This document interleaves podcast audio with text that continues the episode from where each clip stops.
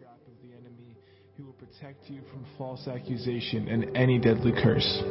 His massive arms are wrapped around you, protecting you. You can run under his covering of majesty and hide. His arms of faithfulness are a shield, keeping you from harm. You will never worry about an attack of demonic forces at night, nor have to fear a spirit of darkness coming against you. Don't fear a thing. Whether by day or by night, demonic danger will not trouble you, nor will the powers of evil be launched against you. Even in a time of disaster with thousands and thousands being killed, you will remain unscathed and unharmed. You will be a spectator as the wicked perish in judgment, for they will be paid back for what they have done. When we live our lives within the shadow of God Most High, our secret hiding place, we will always be shielded from harm. How then could evil prevail against us or disease infect us? God sends angels with special orders to protect you wherever you go, defending you from all harm. If you walk into a trap, they'll be there for you and keep you from stumbling. You'll even walk unharmed among the fiercest powers of darkness, trampling every one of them beneath your feet. For here is what the Lord has spoken to me. Because you loved me, delighted in me, and have been loyal to my name, I will greatly protect you. I will answer your cry for help every time you pray, and you will feel my presence in your time of trouble. I will deliver you and bring you honor. I will satisfy you with a full life and with all that I do for you, for you will enjoy the fullness of my salvation.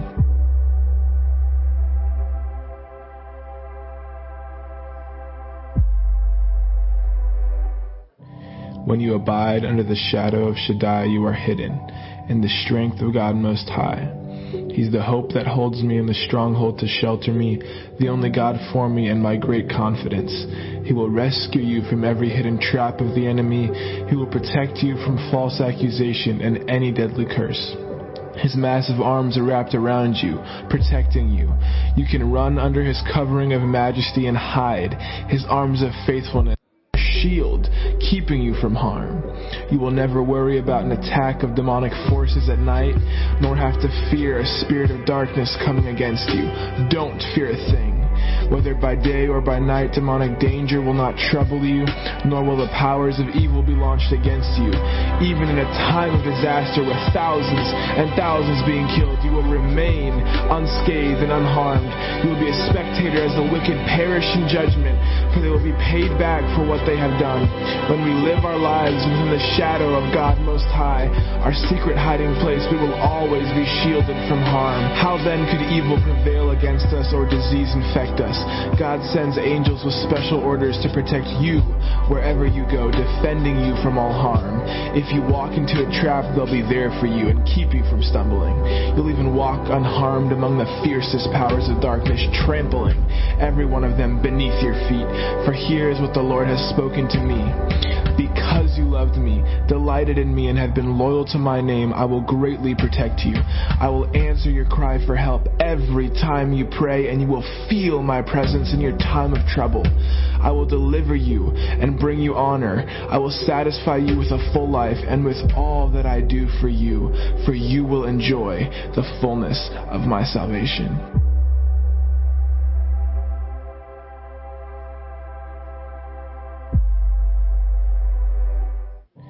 When you abide under the shadow of Shaddai, you are hidden in the strength of God Most High. He's the hope that holds me and the stronghold to shelter me, the only God for me and my great confidence. He will rescue you from every hidden trap of the enemy. He will protect you from false accusation and any deadly curse. His massive arms are wrapped around you, protecting you. You can run under his covering of majesty and hide. His arms of faithfulness are a shield, keeping you from harm. You will never worry about an attack of demonic forces at night, nor have to fear a spirit of darkness coming against you. Don't fear a thing. Whether by day or by night, demonic danger will not trouble you, nor will the powers of evil be launched against you. Even in a time of disaster with thousands and thousands being killed, you will remain unscathed and unharmed. You will be a spectator as the wicked perish in judgment, for they will be paid back for what they have done. When we live our lives within the shadow of God Most High, our secret hiding place, we will always be shielded from harm. How then could evil prevail against us or disease infect us? things. God sends angels with special orders to protect you wherever you go, defending you from all harm. If you walk into a trap, they'll be there for you and keep you from stumbling. You'll even walk unharmed among the fiercest powers of darkness, trampling every one of them beneath your feet. For here is what the Lord has spoken to me. Because you loved me, delighted in me, and have been loyal to my name, I will greatly protect you. I will answer your cry for help every time you pray, and you will feel my presence in your time of trouble. I will deliver you and bring you honor. I will satisfy you with a full life and with all that I do for you, for you will enjoy the fullness of my salvation.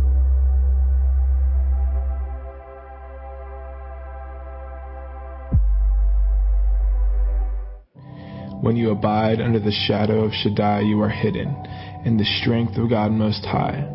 He's the hope that holds me, stronghold to shelter me, the only God for me and my great confidence. He will rescue you from every hidden trap of the enemy. He will protect you from false accusation and any deadly curse. His massive arms are wrapped around you, protecting you. You can run under his covering of majesty and hide. His arms of faithfulness are a shield, keeping you from harm. You will never worry about an attack of demonic forces at night, nor have to fear a spirit of darkness coming against you. Don't fear a thing. Whether by day or by night, demonic danger will not trouble you, nor will the powers of evil be launched against you. Even in a time of disaster, with thousands and thousands being killed, you will remain unscathed and unharmed. You will be a spectator as the wicked perish in judgment, for they will be paid back for.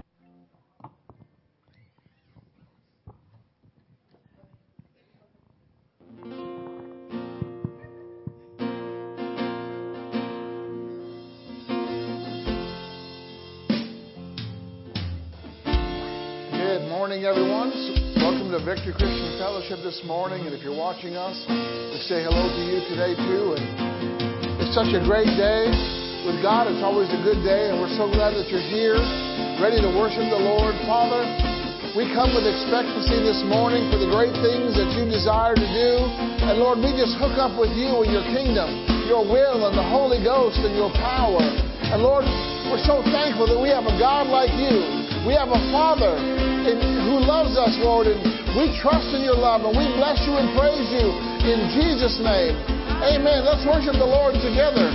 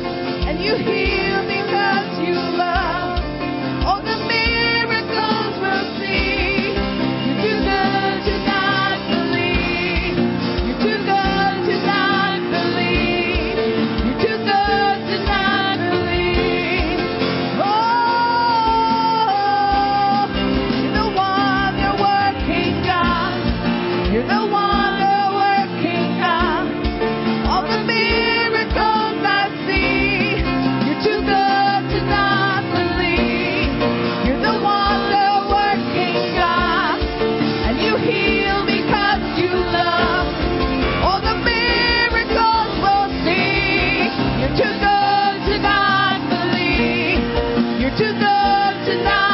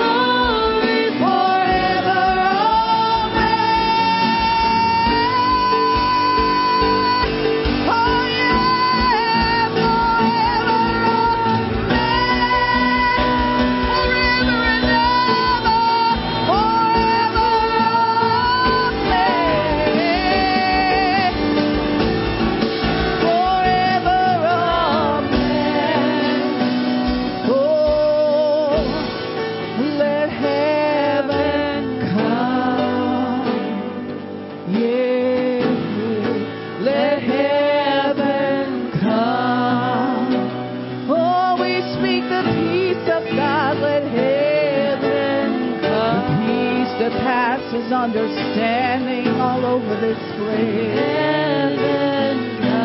peace of the Father from heaven.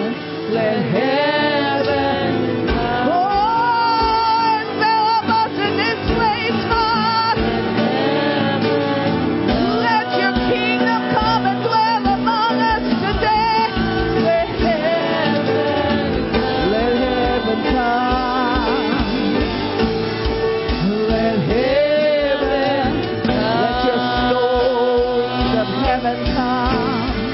Let heaven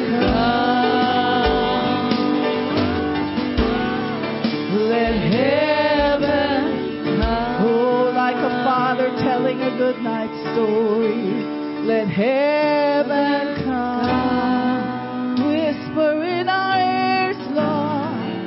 Let heaven come, oh yeah. Let heaven come. Let's just stay here for a little bit. Let heaven come. Just keep singing that. Let heaven come.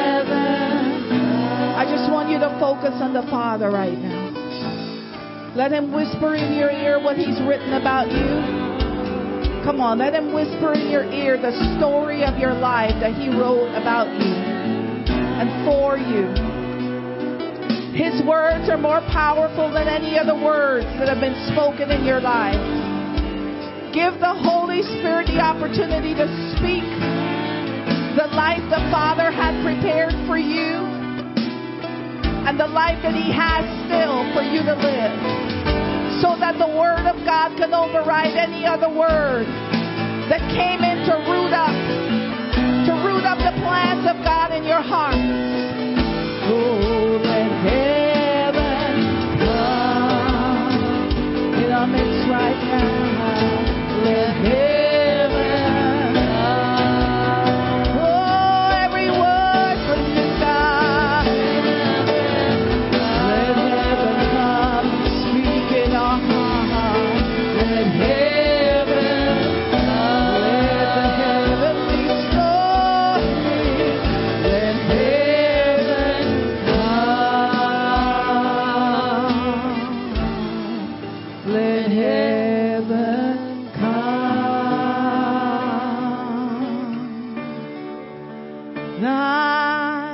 good.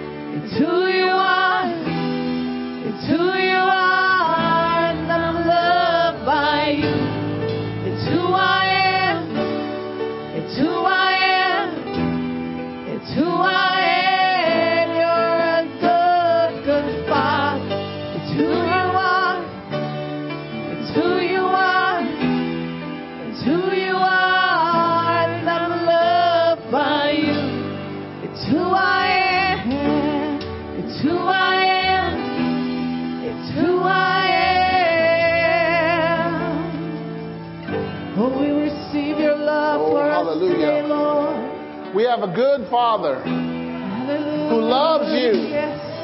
He's faithful. He's true.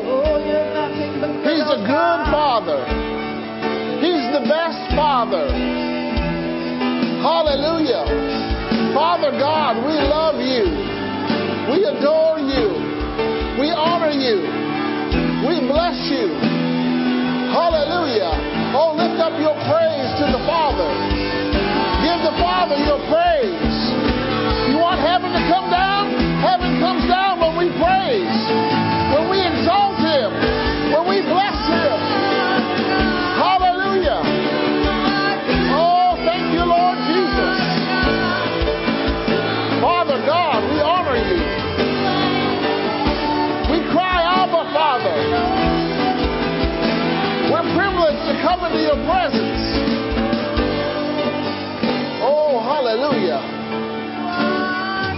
Aren't you glad that you got a good Father? We have a Father who's with us, who never leaves us nor forsakes us. Hallelujah. Father, we are so glad that we get to experience you and know you through Jesus. It's such an honor and a joy because you are awesome. And we truly love you. And Father, we thank you that you speak to us. Chieto Kochia Chieto Kohot. Ah, Neata Shea. Ah, Chieta Kiako Taha. Oh, Naha. My love for you is everlasting, never-ending, strong.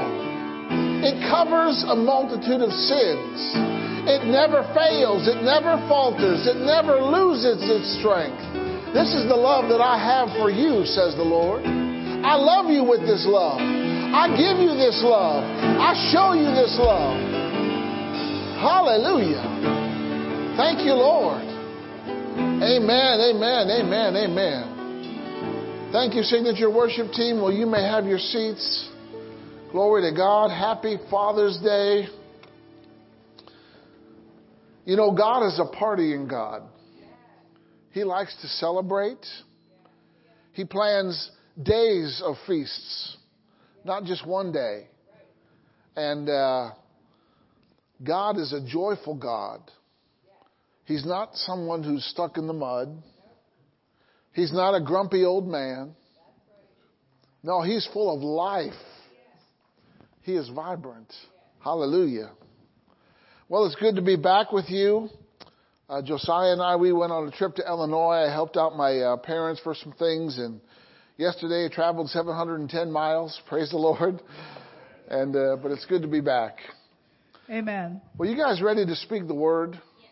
Amen. We can speak the word, the living word. Amen. So I want to invite you to make a confession of faith. God's, God's kingdom, kingdom operates on the principle of seed time and harvest. Seeds are powerful tools that bring increase and produce harvest. God has empowered us to be fruitful and multiply. Our God is good to us, and His blessing causes the earth to yield its harvest for us. We purposely plant our seed in good ground. And it, it grows, ripens, and we reap its return. We know the condition of our assets and pay close attention to our finances so that our family is well taken care of and we are able to help others. We work in God's kingdom. We receive wages and gather fruit for eternal life. We, we rejoice when we plant and when, and when we reap. Our, our seeds begin to increase greatly the moment they are planted. We reap abundantly because we sow generously. We cheerfully and freely give to God's work and kingdom. God makes every favor and earthly blessing come to us, and we have more than enough to do what God wants and give to others. We are sowers, and the Lord gives us seed and meets our needs according to his glorious riches in Christ. He multiplies our resources and increases our righteousness, so we are enriched in every way. We walk worthy of the Lord and please him in all things. We are fruitful, producing abundant harvests in every good work and steadily growing in the knowledge of God. Our faith is strong, our insight is clear, and our love is strong for God's word. We activate God's word to go into all the world and preach the gospel to every creature. At Victor Christian Fellowship, we are inheriting God's promises and experiencing their benefits. That's called a light, light year jump. Yeah. Amen. Who's that? Thank you. Good morning. God bless each one of you and your families. Okay, today we're doing announcements by numbers. And I am not the math teacher. Ah, but I counted how many announcements there are, and there's seven. So I figured I'm going to tell you there's seven announcements. You can either count in your head or on your fingers, and then it'll help you remember throughout the week what the seven announcements are. Okay, we got some participants in the background. They already got their hands up, and they're ready. I like that. Okay, number one, Happy Father's Day. There is a gift and a snack for everyone after service in the Cove. Number two, those who ordered spaghetti dinners, we have them prepared for you after service. You may pick them up in the back from our youth. And thank you for your participation. Number, where are we at back there? Are we at three? Three. Okay, number three. Air Force meets on Tuesday at six p.m. We started a new thing. It's awesome. Summer strategies. We've added forty extra minutes to our Air Force, and we're, the youth are teaching us skills that they have. So this is awesome. Now we're at number four. Wednesday night refreshing at six thirty. Woohoo! Oh, there you go. Good job. Okay, number five, Barnabas is this Saturday at eight thirty. Woo! Men, come for the Barnabas men's breakfast. Oh, number six, the new Shopify store. Check it out. What, you go to the website, right? Go to the church website, V C F P A dot org, and look at the Shopify store. You can shop from the convenience of your own home. Tell people who aren't in this area about it that they can shop at your very own church bookstore. Awesome. And then number seven. Woo! Seven is our projects. We have a kitchen project and stage light project. Now this week we'll remember all seven. Praise the Lord.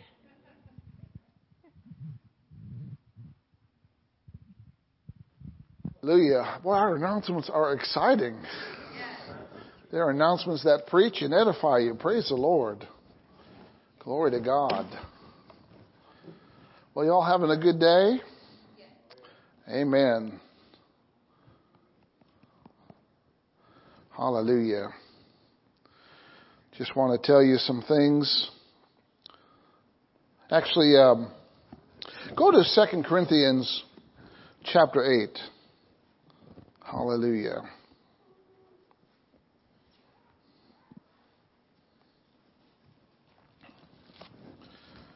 I just want to read a portion of Scripture.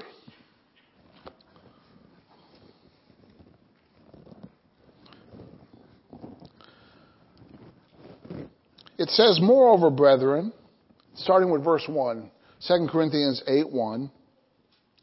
Moreover, brethren, we do know, we do, we do you uh, to know the grace of God bestowed on the churches of Macedonia. How many know God bestows His grace on people and churches? How that in a great trial of affliction. Does that sound like it's good times? A great trial of affliction. Notice, the abundance of their joy and their deep poverty abounded unto the riches of their liberality. So these people were about to do something when times were bad and the situation didn't look good. It says, verse three, for to their power I bear record, and beyond their power, they were willing of themselves, praying us uh, with much entreaty that we would receive a gift. How many know you, you got to be willing to give when you say, take this gift, take this gift, right? Okay? And take upon us the fellowship of the ministering to the saints. And this they did as we hoped, but first they gave their own selves to the Lord. All right, first they gave themselves to the Lord, and unto us by the will of God, insomuch that we desired Titus, that as he had begun, so he would also finish uh, in you the same grace also. Therefore, as you abound in everything, in faith and utterance and knowledge and in diligence, uh, and, and in your love to us, so that you abound in this grace also. Verse eight, I speak not by commandment, but by occasion, the forwardness of others, and prove the sincerity of your love. For you know the grace of our Lord Jesus Christ, that though he was rich, yet for your sakes, for who? For us, right? For our sakes. He became poor, so that uh, through his poverty you might become what? Rich, amen? That, that deserves a good amen. He's talking about us. All right? And uh, so these people, they gave out of a, a time that was trying. This was the Macedonian churches, right? And uh, Paul, uh, he he expounded on their giving. And let me just tell you what generosity is. Generosity is a lifestyle in which we share all that we have, all that we are, and all that we will ever become, as a demonstration of God's love and response to His grace. Generosity is a real and powerful witness to God's love. How many has benefited of God's love? Amen. Generosity flows from knowing that all we have or ever will become is not ours to possess, but it comes from God. And generosity results in the practically sharing with others what we've been given for the advancement of the kingdom and the glory of God. Amen. Say this with me. Say, I have a generous heart. I'm a generous person because I have a generous God. Hallelujah. And as you give this morning, you can give anytime during the service. If you're watching online, get in on it. Make an investment in God's kingdom, and you can do that through our website. And Father, it is my honor and privilege to pronounce the blessing of the Lord upon your people, upon your givers and their gifts, Lord. I thank you that you receive them in heaven and you bless them here on earth with provision, prosperity, and protection in Jesus' name. Amen. Amen. Hallelujah. All right, kids and teachers, are you ready for the most dynamic, wonderful, awesome time called Kids Life? Yeah! Kids, have a great class. Be blessed. Glory to God. I felt it needed a little extra excitement this morning. Hallelujah. Well, we're so glad that you're here this morning, and it is our great joy and honor to bring you the Word of God. You love the Word, amen? But before we begin, I'll put a little smile on your face. And I was looking for some good dad jokes, but I didn't find any good ones. So I'm going to give you some bulletin bloopers. All right. Bulletin bloopers. Like these were misprints in the bulletin, okay?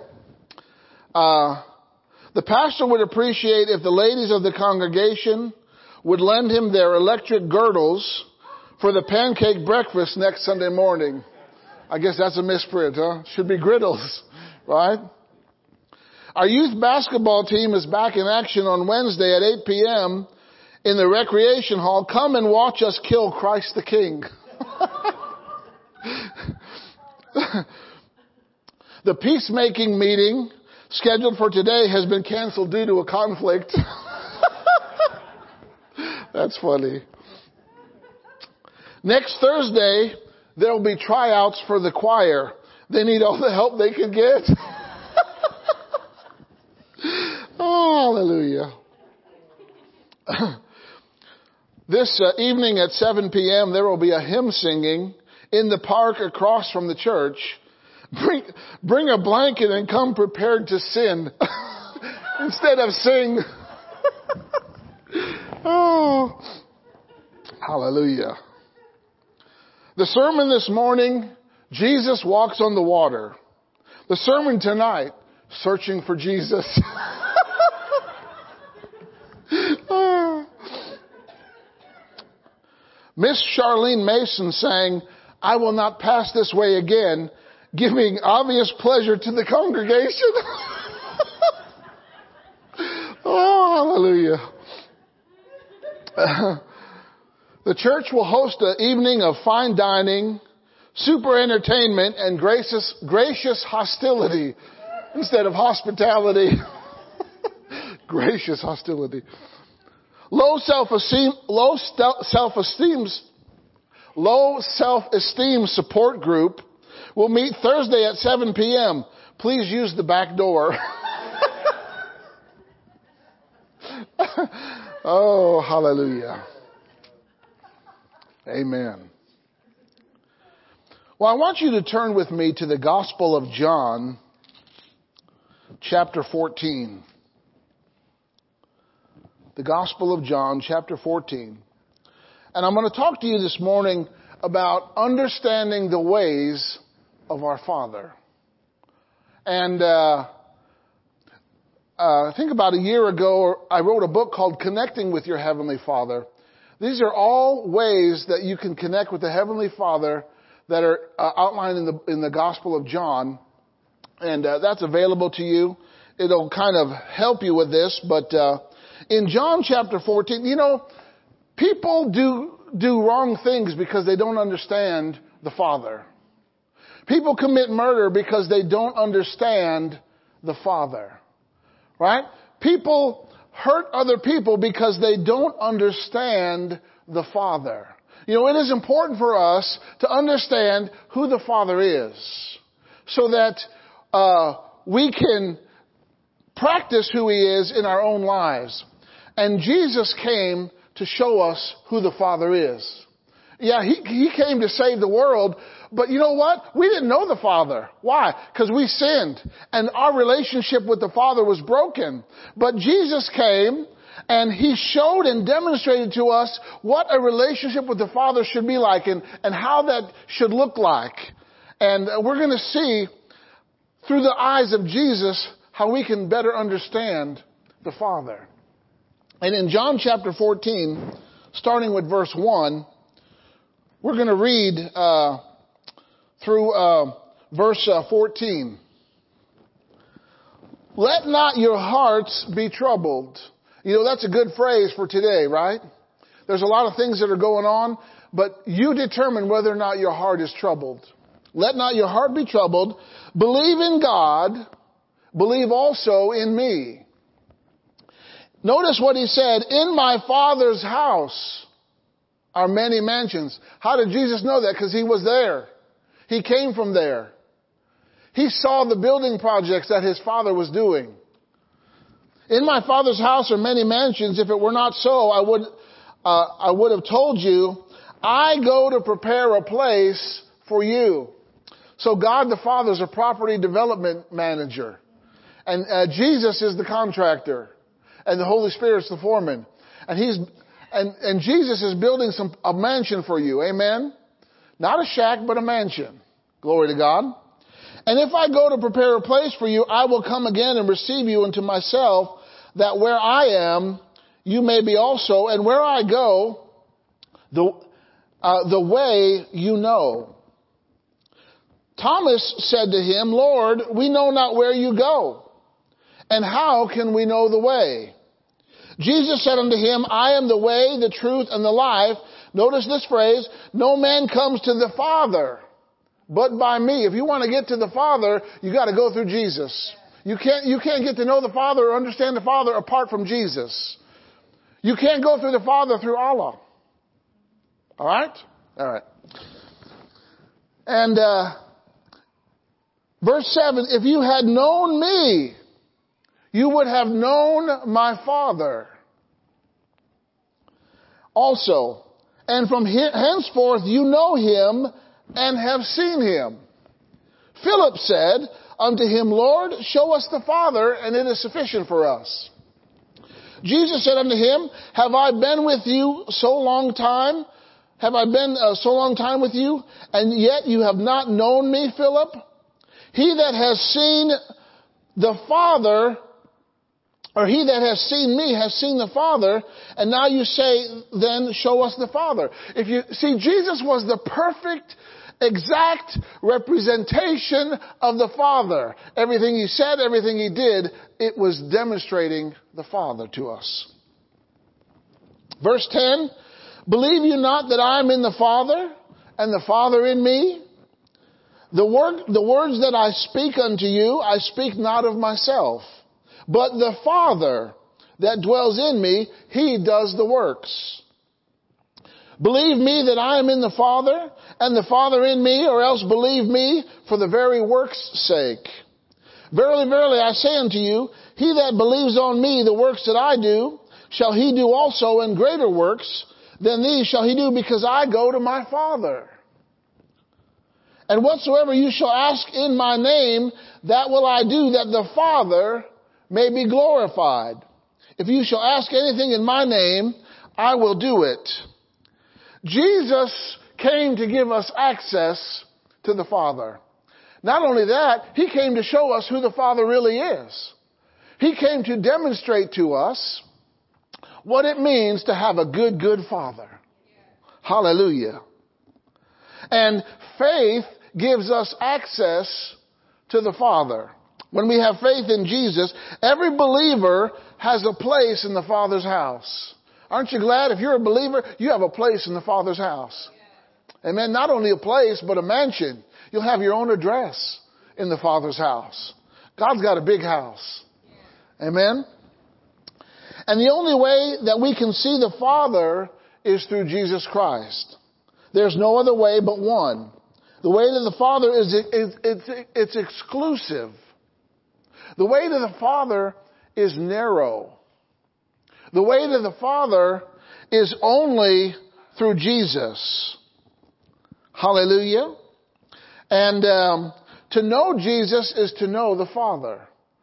Why? Perfect representation. He's the duplication of the Father. How did Jesus become the duplicate? Because of their relationship. They, Jesus had a relationship with his Father, and he wants to show us how to have that same kind of relationship with the Father. Amen? Jesus is in the Father, and the Father is in him. They share and abide in each other. Are you seeing some things about the Father? The Father opens himself up to the Son and to his children. And he say, you know, when God comes to you, he says, this is who I am. God is willing to show us who he really is. And believe me, there's so many facets to God. You know, because re- revelation is a progressive thing.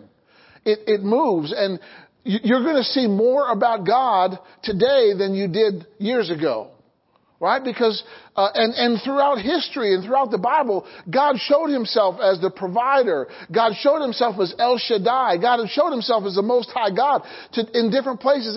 He said, I am the Jehovah, I am the peace, right? He showed Gideon that he was the peace of God. And at different times, God will show you who he is, and that'll help you with what you're dealing with currently. Amen? You know, God is up to date. He's not out of date.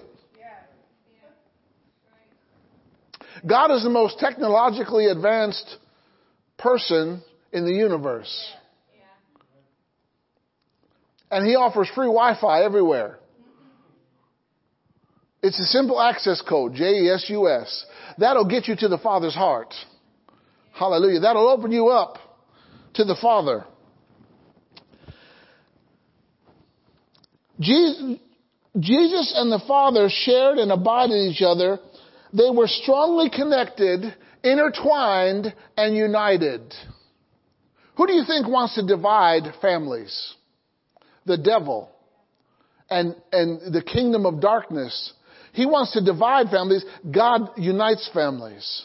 Amen. And we ought to be intertwined and united with God. And we can through Jesus Christ. Amen. Hallelujah. It's amazing what Jesus did for us. And Jesus will not operate apart from the authority of his Father. He operates under the authority of his Father. He always brings honor to his Father. He always blesses his Father. Jesus didn't operate by feelings, emotions, experiences, or opinions. He only operated by the authority of his Father.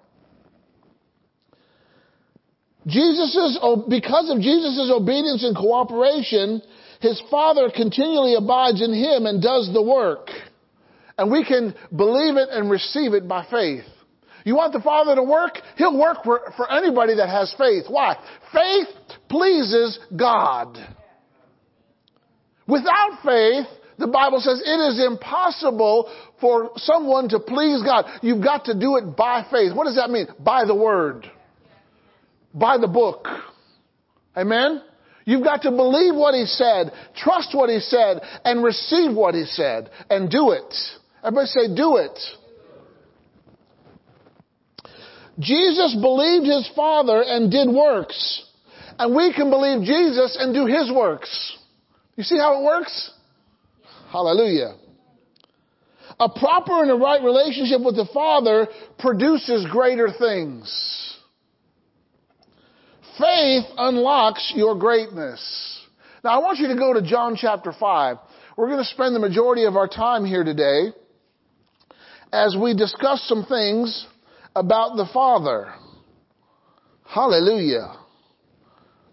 We're, it's Father's Day, so we're talking about the Father.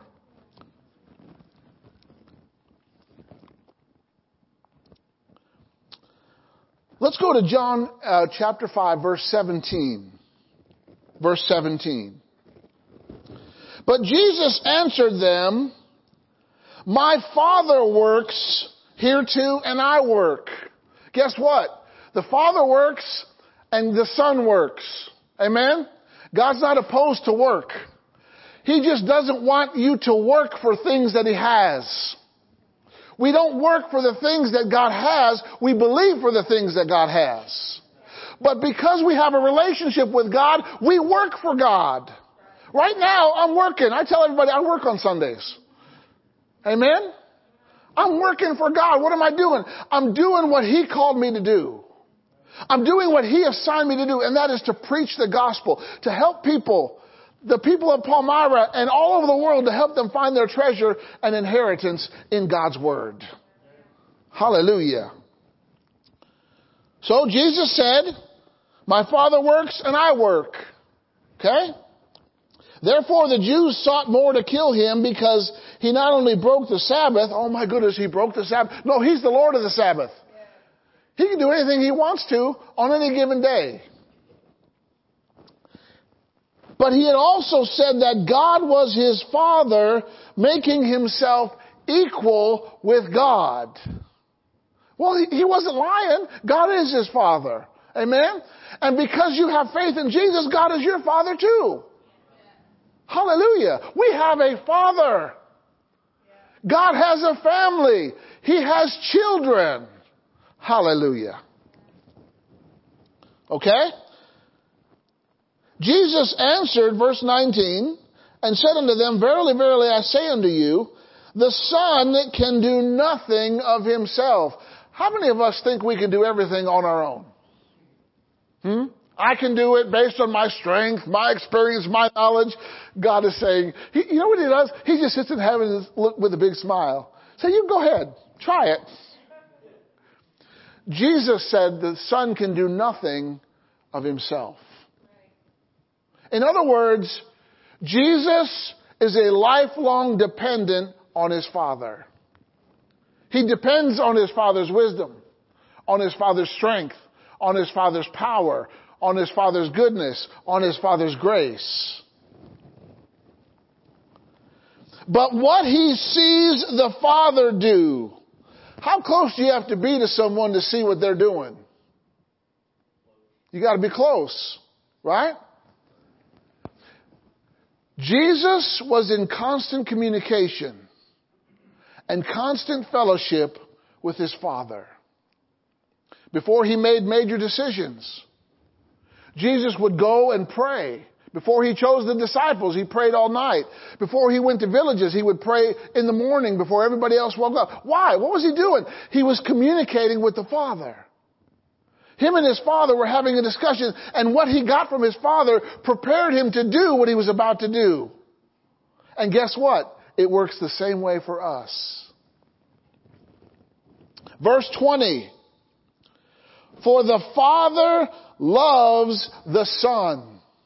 Let me tell you something. God is a lavish lover. God loves you. He's not afraid to show it. He's not afraid to display it. And he's not afraid to say it. As a father, you got to be a lover. Amen? And you got to be bold to proclaim it, bold to do it, and bold to say it. The Father loves the Son and shows him all things that himself does. And he will show him greater works than these that you marvel. You know, John three thirty-five says, the Father loves the Son and placed everything Uh, in his hands. Who did God give the ability to judge the world to? He gave it to his Son. Why? Because of the relationship that they had. The stronger relationship that you have with God, the greater things that you'll do. Amen? Hallelujah. When Jesus was baptized, God got on a loudspeaker and said to, publicly, he said, this is my beloved Son in whom I'm well pleased. That's my boy. That's my, you know, God says that about you. That's my boy. That's my girl. God is not too afraid. He's not afraid to express his feelings towards his Son or towards his children. Amen. We have to be able to express our feelings. Amen. Listen, we're not to be led by our feelings, but we can express them. Right? God gave us our feelings. When you're happy and you know it, clap your hands, do something. Right? Show that you're happy. Hallelujah. You can't just say it, you got to live it. God said it and lived it. God meant it. Right? He also said it at the Mount of Transfiguration. When Jesus appeared in all of his glory before Peter, James, and John, once again, the cloud enveloped him. He said, this is my beloved Son, whom I'm well pleased. Listen to him. Listen to him. I'm telling you, God was ecstatic about his Son. He loved his Son, and he loves every one of his children the same way, with the same love. Hallelujah. If you grew up in an environment where you weren't loved, let me tell you something, you can be loved by God. God loves you.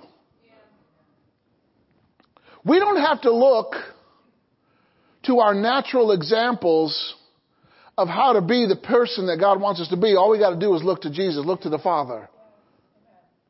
Did Jesus look to anybody else how to be a Savior? No, he looked to God. I do what he says, and I, I say what he says. Right? He didn't look to anybody. Jesus didn't go to a university to study how to be a Savior. I'm studying Saviorology. He simply looked to the Father, and the Father told him why. The Father created him. He knew what he was supposed to be. He knew what he was supposed to do. And when you listen to the Father, you will be on track. God created you. God made you. So why don't you look to him for who you need to be? You don't need to look to anybody else. You don't need to look to your past. You don't need to look to your present. Just look to God. He's open twenty-four hours a day, seven days a week, more than Walmart. Hallelujah. God acknowledged what he thought about his son publicly. Jesus knew he was loved. You know, when you know you're loved, boy, that puts a stride in your step. I'm loved. It, it, it feels good. Do you know that you're loved? Say, I'm loved. Say, God loves me. He does. That's never going to change. You got to walk in the confidence that God loves you. Jesus walked in the confidence of knowing that his father loved him. How did he know his father loved him? God told him, and God did things for him. He made a choice. He showed action. Love is a choice. Love is action. Amen? So, Jesus knew when he was loved, and others knew that God loved Jesus. Jesus made sure that we knew, we know the Father loves us. Remember when Nicodemus appeared to Jesus at night? Because he didn't want the other Pharisees to know that he was going to talk to Jesus. Where are you going? It's a secret mission. And, and Nicodemus said, we know that you come from God because of the works you do, because no other person could do the works unless God was with him. See, other people knew that God loved Jesus. Amen? Why? Because Jesus walked in that confidence of the love that he had from his Father. Amen? See, a godly... So, God mentored Jesus. God trained Jesus. A godly father is a mentor, teacher, trainer, example, lover, and doer of God's will. A father should be a portrait of God, get something from God, and share it with others. What did God do? God loved the Son, and what did he do? He shared him things with him. He shared with him. He shared information. He shared future. He shared everything with him. Amen. That's what we need to do. Hallelujah. Glory to God. A father does things and displays things. What a father does and says will be duplicated, whether good or bad. Amen. How many has experienced that? Right? When, when, when, when we behave good, your behavior will be duplicated. When we behave bad, your behavior will be duplicated. Why? Someone is watching you. Amen? Jesus... How could he duplicate the Father? Because he saw what the Father did. He heard what the Father said.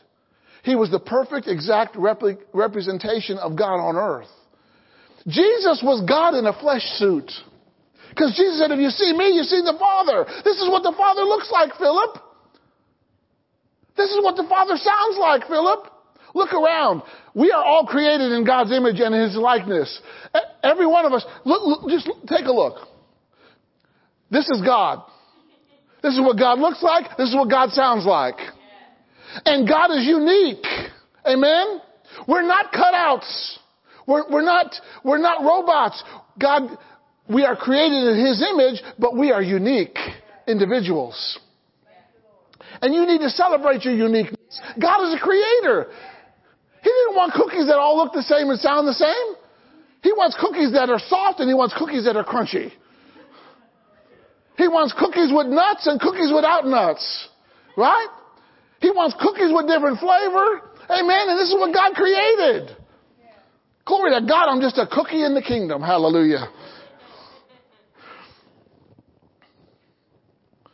A father should love his family with God's love and show them everything. A father is an open book to his family. What a father does, shows, and says should increase the family to greater things and encounter new levels and grow. What did, what did God say? He will, because he loved Jesus, verse twenty, he will show him greater works. Listen, your love ought to increase someone else. And because you're a father, it ought to increase your family. Amen? Hallelujah. Glory to God. Jesus knew the Father's will. He knew the Father's heart, and he knew what he likes and what he doesn't like. How did Jesus get to know that? Because he spent time with his Father. Amen? They fellowshiped, they hung out together, they talked together, they communicated. Right? And in that, I mean, c- consider this. At the age of twelve, Jesus, where was he? He was hanging out at his father's house. And his, he was gone for three days from his parents. They didn't even know where he was. Right? And, and Mary and Joseph came back and they said, Jesus, what did you do? And he said, didn't you know that I'd be about my father's business? Even at a young age, he had an inkling that he wanted to reproduce his father. You know, we need, we need fathers today. Amen? We need people who hear from God and share what they hear from God with others. That's a father. Hallelujah. You know, there, there are fathers in the natural. They, they have seed, right? But then there are fathers of influence. Did you know that Paul was a father to Timothy? Not because that was his natural born son. It was his, it was his spiritual son. He called him a son. They had a spiritual relationship, a spiritual connection. He, he traveled with Paul. Paul was his mentor, but Paul was a father to him. You don't have to be a natural father to be a father. Amen? Okay? God communicated affection, saying how pleased he was with Jesus, his son. Jesus showed affection to the Father by imitating him, communicating with him, uh, and doing his will and pleasing him. Right? The Father showed Jesus how to love. He showed him how to listen. He showed him how to live, how to work, how to honor, and how to do what was right.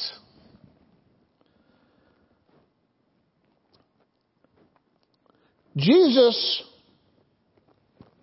he operated beyond natural strength. He had supernatural strength. The works that I do, they are the Father. Jesus, he flowed into supernatural power and he accomplished the will of his Father. Everything that Jesus did, every village he went to, every person he touched, every person he healed, every person he redeemed was because the Father wanted him to do it. Jesus did everything the Father wanted him to do. What does that mean for us? We got to do everything the Father wants us to do.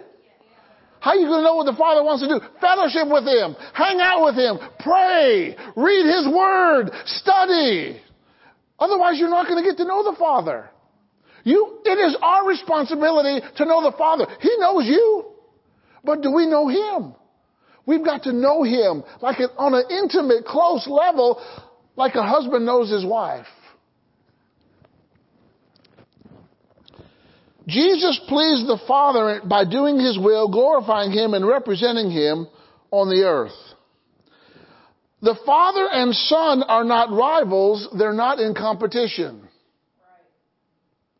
We're not here to compete with each other. We're here to improve each other. The Father and the Son don't disagree. That's Jesus and God. They don't argue. But they're family. They're teammates. They're unified in harmony, and they are one. They share a likeness, a closeness, and an unmatched intimacy. Jesus was never deterred from doing what his Father wanted. Although he was given many opportunities. Wow, if you're the Son of God, why don't you just turn these stones into bread? No. Man shall not live by bread alone, but by every word that proceeds out of the mouth of God or my Father. Amen?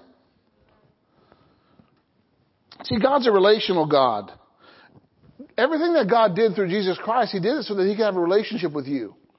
So that we can have a one-on-one relationship with God forever. That's what God did. That's the price that he paid through Jesus Christ. All right, why? Because the relationship was broken. Um, Jesus introduced, brought, displayed, and demonstrated the Father. If you've seen me, you've seen the Father.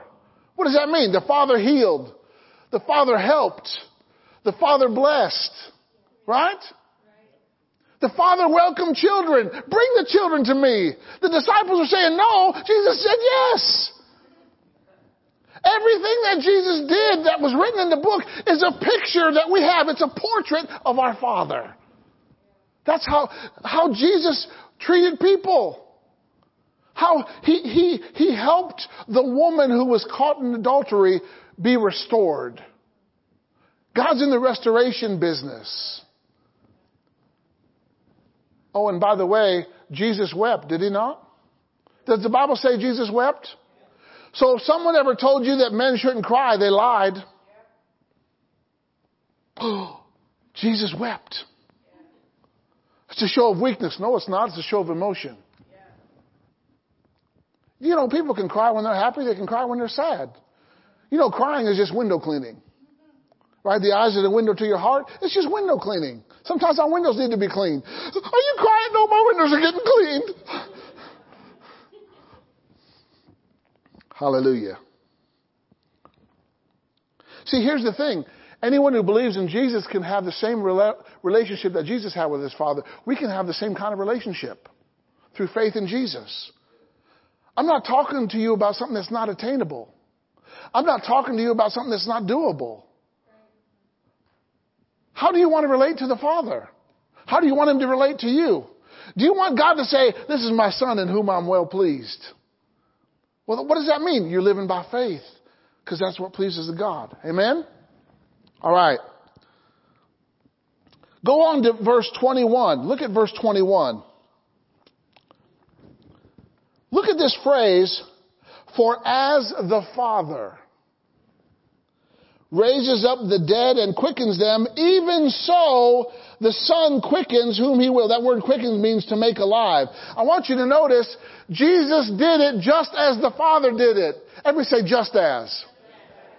In other words, Jesus did it exactly like the Father would do it. He was the exact picture, the exact portrait of what the Father did. He duplicated his relationship on earth that he had with the Father. Jesus showed us how to love the Father and how to walk in his love. Just as the Father raised up the dead, even so the Son gives life. The Son gives life the same way the Father gives life. Verse twenty-two, for the Father judges no man, but has committed all judgment unto the Son. God was confident that Jesus could carry on the work. God was confident that what he had passed on to Jesus through relationship, Jesus was able to do. So I'm going to give you this responsibility. I'm not going to judge. I'm giving it to you. Did you know that fathers give things? Fathers give things. Oh, hallelujah. I could testify about what my father gave me this week. Huh. My goodness.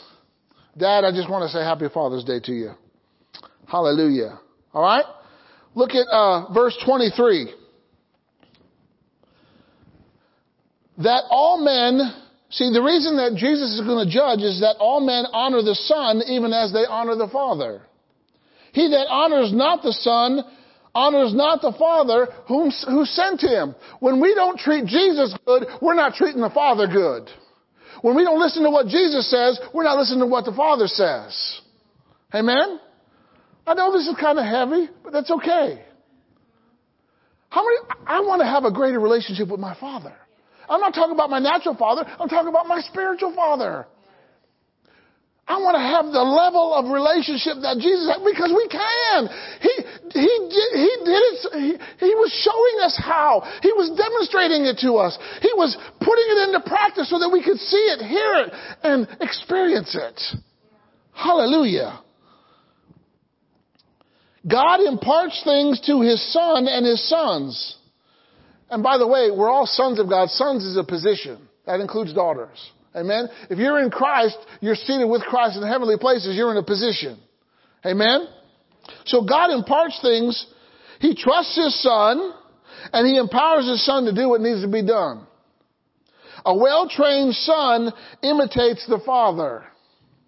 Our goal in life is to honor our heavenly Father like Jesus does. That's our goal. Right? We're supposed to honor God like Jesus honors God. And we can. As the relationship between the father and son grows and develops, responsibility increases. How many want... What, what happens when you produce fruit? What does God want when you start producing fruit? He wants more fruit. All right, we know that from John fifteen. If you're not producing fruit, let me just trim a little bit.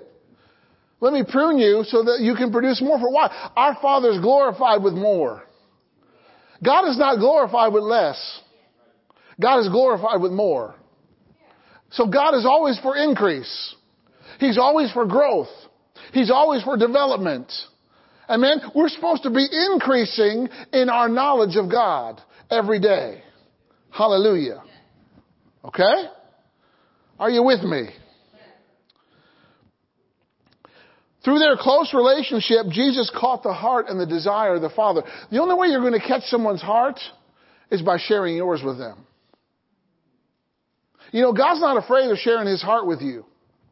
But the question is, can we share our heart with him? You know, in a relationship, there's an exchange, right? We, we, we give something, they give something, and it makes the whole better. And we got to be able to share our heart with God. That's why I love reading through the Psalms. You know, The, the writers who wrote the Psalms, Moses wrote Psalms, David wrote Psalms, Korah wrote Psalms, Asaph wrote Psalms, a lot of people. David wrote a lot of them. He wasn't afraid to share his heart with God. Amen. Hey, God, I'm upset. These people are after me. But I love you. You're my rock. Amen. I'm just. But Jesus wasn't, I mean, David wasn't afraid to share his heart with God. If you're having a bad day, it's not a surprise to God. It's not a shock. Oh, my goodness, they're having a bad day. I didn't know. Of course God knew. You might see, but God is looking for gen- genu- uh, genuineness. He's looking for sincerity. He's looking for reality. He wants people to be real. Amen? And and the most real we can be with is God and those whom you love the most. Amen? I mean, God already knows it, so you might as well just be it. If you're mad, be mad. But you won't be, you won't stay mad after talking with God. Why? Because he'll give you a solution. He'll make it better. But the question is, we take our anger and we just we just let it steam like a pressure cooker. Right? We don't talk to God about it. We just let it boil within us. And pretty soon it reaches the boiling point. Amen? Hallelujah. Glory to God. All right, go to verse twenty-five. John chapter five, verse twenty-five. For verily, verily, I say unto you, the hour is coming, and now is, when the dead shall hear the voice of the Son of God, and they shall hear and live. For as the Father has life in himself, so has he given to the Son to have life in himself. You know, fathers are equippers. They equip us with advice, with help, with support, with encouragement. Amen? And God does the same thing. Hallelujah. God duplicated himself in Jesus. And he transferred to him his own substance and nature. Look at Luke one thirty-five. This is when Mary was about to give birth, or she was about to conceive, I should say. Luke one thirty-five says, the angel replied to her, the Holy Spirit will come upon you, and the power of the Most High will overshadow you. For the reason, uh, the whole, the holy child shall be called the Son of God. How did Jesus come about? God conceived him. God planted a seed in a womb to give him access to the earth. And he was a A holy child. He was the Son of God. Amen. He is the Son of God. He's not was. He is. Okay? Because he's eternal. So God duplicated himself. Mary said, how's this going to happen? I'm going to duplicate myself. I'm going to put my seed by my power, by my Holy Spirit. It's going to be in you. Okay. How does God conceive something in you? His power, his goodness comes on you. And it conceives something on the inside of you. And then you give birth to it. Amen? It, it could be a vision. It could be a plan for your life, a plan for your future. God puts a seed on the inside of you, and it begins to grow. It begins to develop, and you see it more and more, right? And then how does it come to pass? It comes to pass with your words. Mary said, "Let it be unto me." She gave God full permission to do it how she, he wanted to do it. Yeah. How many know you, you got to give, God just doesn't do things on you. You got to cooperate with him. Right. God does everything based on relationship. If you reject God, he's not going to make you love him. He'll still love you, but he's not going to make you love him. God doesn't force love. He offers it as an option. And he lets you choose as to whether or not you want to love him back. God loves you regardless, and he always will. But whether you love him, that's a different story. How do you, how do you know, how do you know someone loves God? They do what he says. That's the greatest way you can show God that I love you, by doing what he says. Amen? All right, let's go to verse thirty. Verse thirty. I can of my own self do nothing. As I hear, I judge, and my judgment is just, because I seek not my own will, but the will of the Father which has sent me. You know, we got to be seekers of God's will. God's will is his word. God's will is his desire for you, and we have to seek God's will. Jesus was a seeker of his Father's will, right? He did what God wanted him to do, and we need to do what God wants us to do. Jesus showed us the importance of depending and relying and trusting in the Father. Was it a burden for Jesus to put all of his trust in the Father? No, it was a blessing. That's how he, he multiplied meals. That's how he raised the dead. That's how he walked on water. Why? He was trusting the Father to give him the strength and the power to do what he needed to do each and every day. We operate by the same power. Hallelujah. That's so exciting. Jesus did what he d- did and succeeded out of his relationship with the Father. It was his relationship with the Father that gave him the strength to face the cross. What did he do before facing the cross? He talked with his Father. He said, Lord, if this cup, Father, if this cup can pass from me, so be it, but not my will, yours be done. He was consec- he, he made up his mind right then and there. I'm going to do what the Father wants me to do, irregardless. If it means being separated him for the first time in my life, I'm going to do it. Why? Because he, oh my goodness, he has complete trust in the Father. Everybody just close your eyes for a minute. And I want you just to picture yourself falling back and just letting the arms of the Father catch you. He will not, he will not let you slip. He, he can hold you up. He's a strong rock, amen? He's not going to let you fall. He won't let you be overwhelmed. Hallelujah. This is our Father that we're talking about. Let, let the Father live through you. This is how we live the Christian life. We let God live through us. Jesus let the Father do his works. Saving, healing, touching. He let the, he let the Father do the works through him. Right? He was a vessel of God's love and relationship. And so you and I are. We're vessels. We can let God's love go through us. Hallelujah. God's put, God put his love in you to share with others, not to contain for yourself. God put his joy in you for others, not to be contained within yourself. God put his peace in you, not to just be contained with yourself. Why? You're going to meet people who are in trouble. You're going to meet people who are in tough situations. They need what you got on the inside of you. They need the power that's in you. They need the wisdom that's in you. They need the strength that's in you. They need the direction that's in you. Who's going to give it to him? You are. Why? Because you're representing the Father. Every one of us, because we put faith in Jesus, we've been marked by God. And we are his ambassadors. Say, I'm an ambassador of God. Think about that. You're an ambassador for God.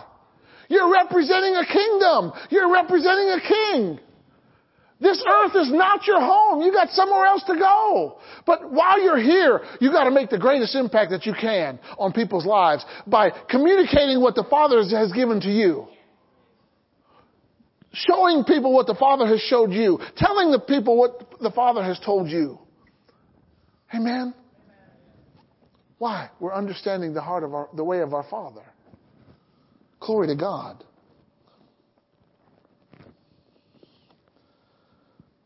Go to verse thirty-six. Verse thirty-six.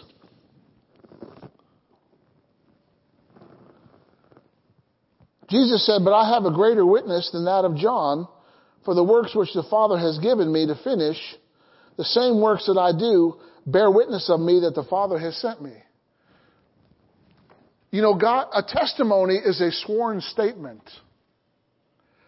Some other translations, instead of saying witnessing, they say God testifies. God testified to the validity of Jesus by doing his works through him. In other words, God's works were a signature of the Father. Think about that. The healings, that's Father's name on that. That's his signature. That's his works. Okay? God the Father gave Jesus works to finish, and he gave him an assignment. If God gave Jesus an assignment, what do you think you're going to have? An assignment. Did you know, if you haven't figured it out now, God treats you like he treats Jesus. God expects of you what he expected of Jesus. Amen? And God gave Jesus the very same works. The works of God reveal his nature and his character. Who he is, what he represents. Just, now this is just a question. Don't raise your hand. But think about it. Who are we representing every day? You know, the Bible says whether we eat or drink, who are we supposed to glorify? God, right? Even in the most simplest things, who do we represent when we do what we do, or when we live the way we live? Who are we representing? Just food for thought. All right? God, God the Father and Jesus, they're not in competition, they're in cooperation. Amen? We need to cooperate with God. What does it mean to cooperate with God? It means to be yielded. It means to be open. It means to be receptive. And it means to do what he wants us to do. Are you a yielded vessel? Say, I'm a yielded vessel.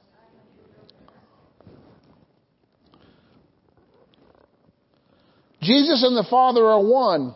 Together they win. They succeed. They dominate. They subdue. They increase. They multiply. And they fill voids. What's going to happen when you cooperate with God? You're going to make a great impact wherever you are. When you live for God, it's going to change the dynamic of your family. When you live for God, it's going to change the atmosphere of your house. Amen? It's going to change the atmosphere of your neighborhood. It's going to change the atmosphere of where you work. Why? Because you're bringing God to work. Amen? You're bringing God to your home. Amen? Hallelujah. You want to change things? We got to cooperate with God. I want to change things. How are we going to change our community? We're going to cooperate with God. We're going to come in here and we're going to worship God like nobody's business. We're going to hear his word and then we're going to go out there and practice it. We're going to go out there and show it and demonstrate it and do it. Amen. We're, everybody hold up your hands. Do you know that you can lay hands on the sick and they shall recover? You didn't say preachers, it says believers. You've got the power within you to lay hands on the sick. God needs some hands laid on some sick people. People who've got the power. People who are cooperating with God. Amen? Amen. He needs some people to prophesy. He needs some people to function in the spiritual gifts. He needs some vessels who are filled with living water to release that water. Because there's a dry and desert land out there. And he has chosen us. Why? Because we're in relationship with him.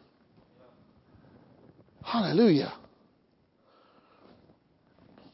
Together, we win with God. Glory to God. Let's go to John, verse thirty-seven.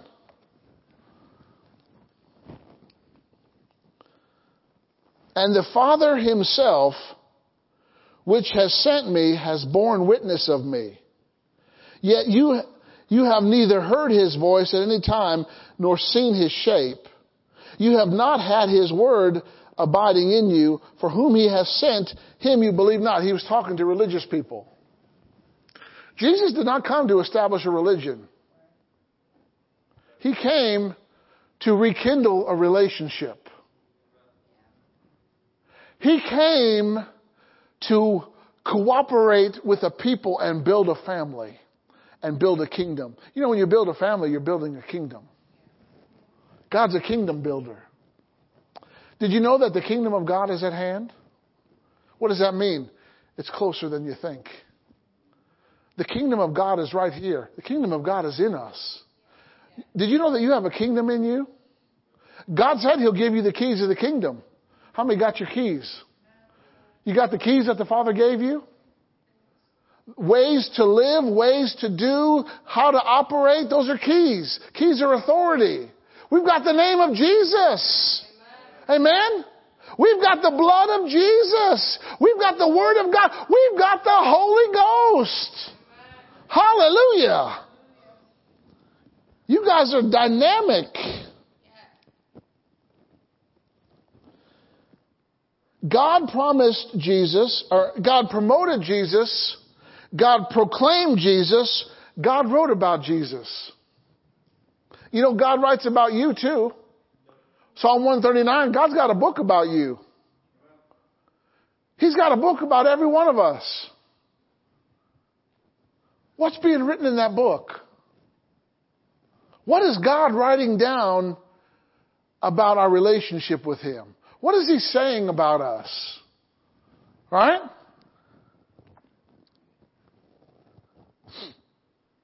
Hallelujah. God backed Jesus. Jesus was not on his own. Okay, you're done, son. You're, you're, you're gone. I'm just going to leave it up to you. No. God was in constant cooperation with Jesus. From the moment he was born and walked this earth to the moment he went back to him uh, in heaven. There was never a time when God wasn't with Jesus operating, working, and moving in his life. And you know what? Same is true for you. From the moment you got born again and you accepted Jesus Christ as Lord, you have had God with you. He will never leave you. He will never forsake you. He will never let you down. He is working, operating, and moving. And when we want to change things, okay, Father, what do I need to do to change? Amen. Go to God. He'll show you what to change. You change it. It's amazing what happens. When we do what God says, the results are incredible.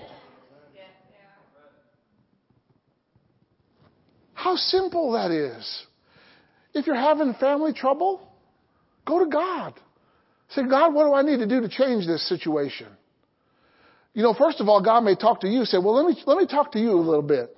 Yeah. You know, we want to change other people, but we never think we need to change. Amen? But how many know when you talk to God, you'll be the first one to change? When God can change you, then he can change others. I got one amen on that. If you want to change others, you got to change you. Hallelujah.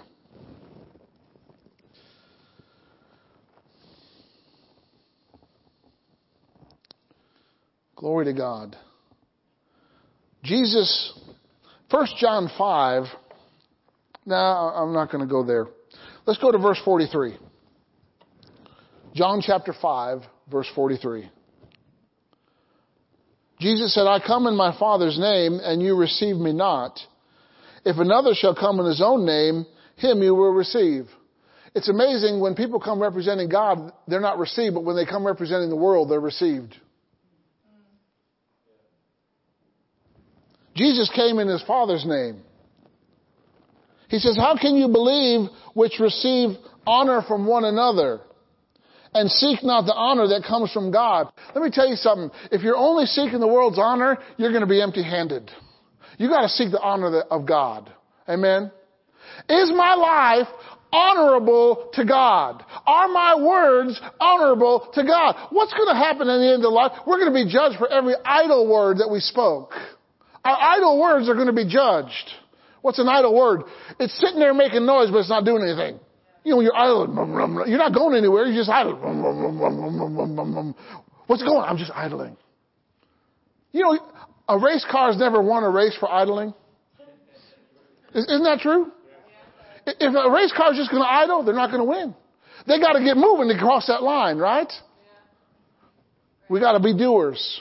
We can't just be idlers. No man is an idler to himself. No, I'm just kidding. That's an island. Hallelujah. But are you seeing some things about God and his relationship with Jesus and Jesus' relationship with God? He came to show us the Father. This is how you relate to God. This is what you said. You know, Jesus was praying, and his disciples heard him pray, and they said, teach us to pray. What was the first thing that he said? God, our Father, hallowed be your name. The first thing that Jesus told us to pray is when you pray, you got to honor God. You got to honor the Father. You got to praise him. That was the first thing that he said. If you want to be a good prayer, this is how you pray. You start by honoring God. Amen? And guess what? We can't just honor God with words. Right? We got to have some action. Amen? But the way of the Father. I'm telling you, there's a lot of things that Jesus said about the Father. I'm only touching on a little bit of it. But Jesus had a lot of interaction with his Father. Go with me to John chapter ten for a moment. John chapter ten, look at verse twenty-five.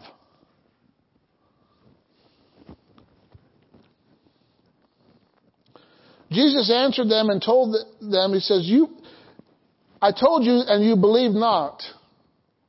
You know, let me just say something about this. God doesn't have to prove to you what he said is true. What, when God says something, it is true because he's truth. So the only proof that God's going to give you is what he says. If you don't have confidence in what he says, you're not going to hear anything else that he says. You're not going to do anything else that he wants to do. If you don't have confidence in what God says, that is the problem right there. You got to believe what he said. Because he said, I told you and you believe not. In other words, Jesus, will, listen, God stands by his word. His word created this world. His word is powerful enough to hold the universe, but you don't want to believe it when he says it? You need more proof, right? Well, that's not enough proof for me. Really? It's holding up the universe. What more proof do you need?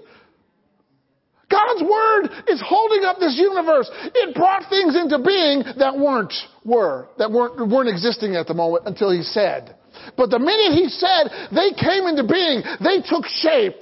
And we want more evidence than what he said? Uh-uh. God's not going to give you any more evidence than what he said. If you can't trust his word, you don't trust him. Because he and his word are one. All right, what else does he say?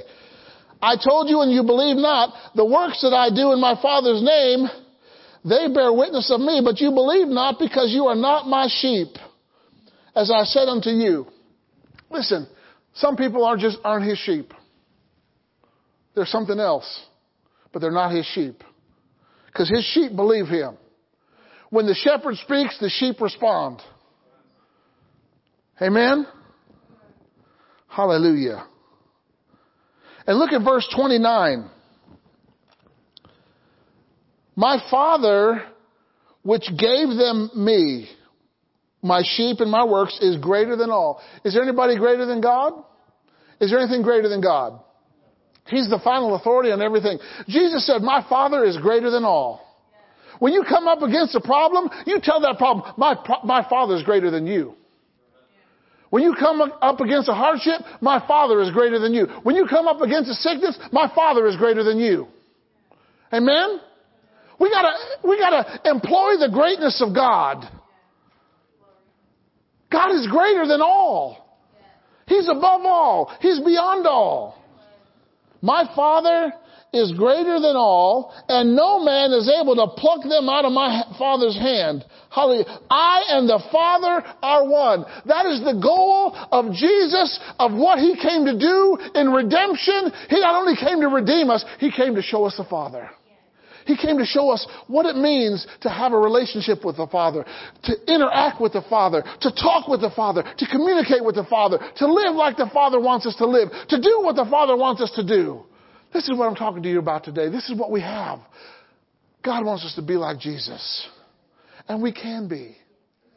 God wants you as healed as Jesus is. God wants you as rich as Jesus is.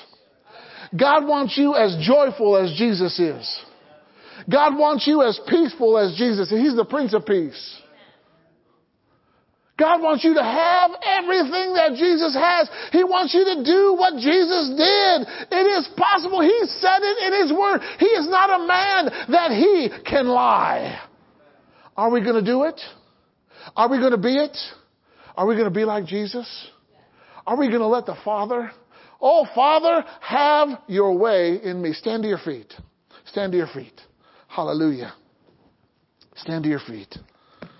The ways of the Father, they are attainable.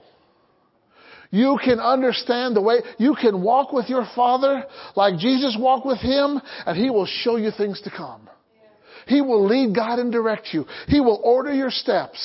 He will show you where the traps of the enemy are. He will show you where the pitfalls in life are so that you can avoid them. Hallelujah. He's a, he's a solution maker. Over every problem, we got a solution maker. His name is God. He knows everything. He is omniscient, omnipresent, omnipotent. Our God, our Father. He is our Father. Because we have a relationship with Jesus, we have access to God. We can do what he says. We can hear his voice. We can do his will. And we can become, we will become greater for it. Because wherever God gets involved in, it increases. It grows.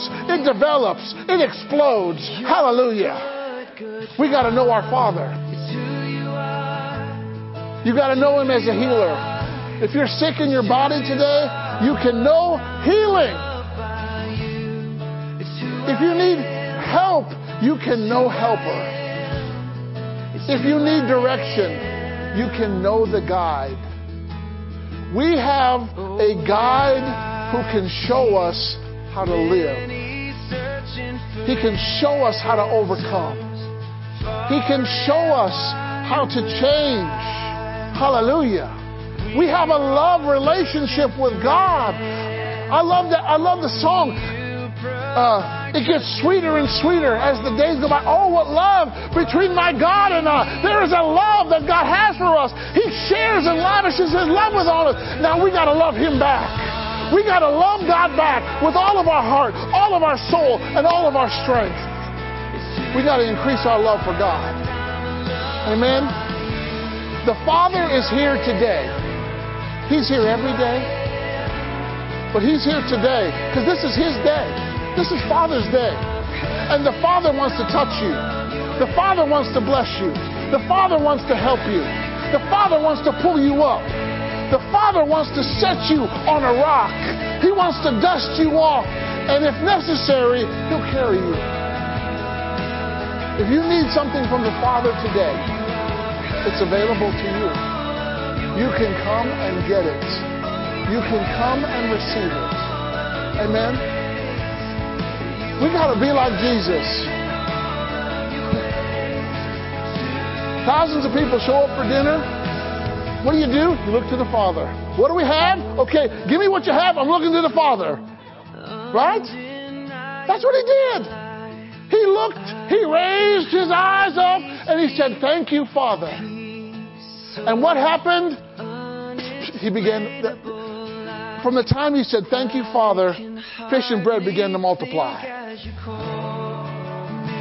Hallelujah. You need something multiplied in your life. Something's been decreasing. Something's been diminishing. Maybe it's strength. Maybe it's vitality. Let's turn it around today. The Father can turn it around. What do you need from the Father? He's got it all. You come, you come and get what you need today, right now, from the Father, in the name of Jesus.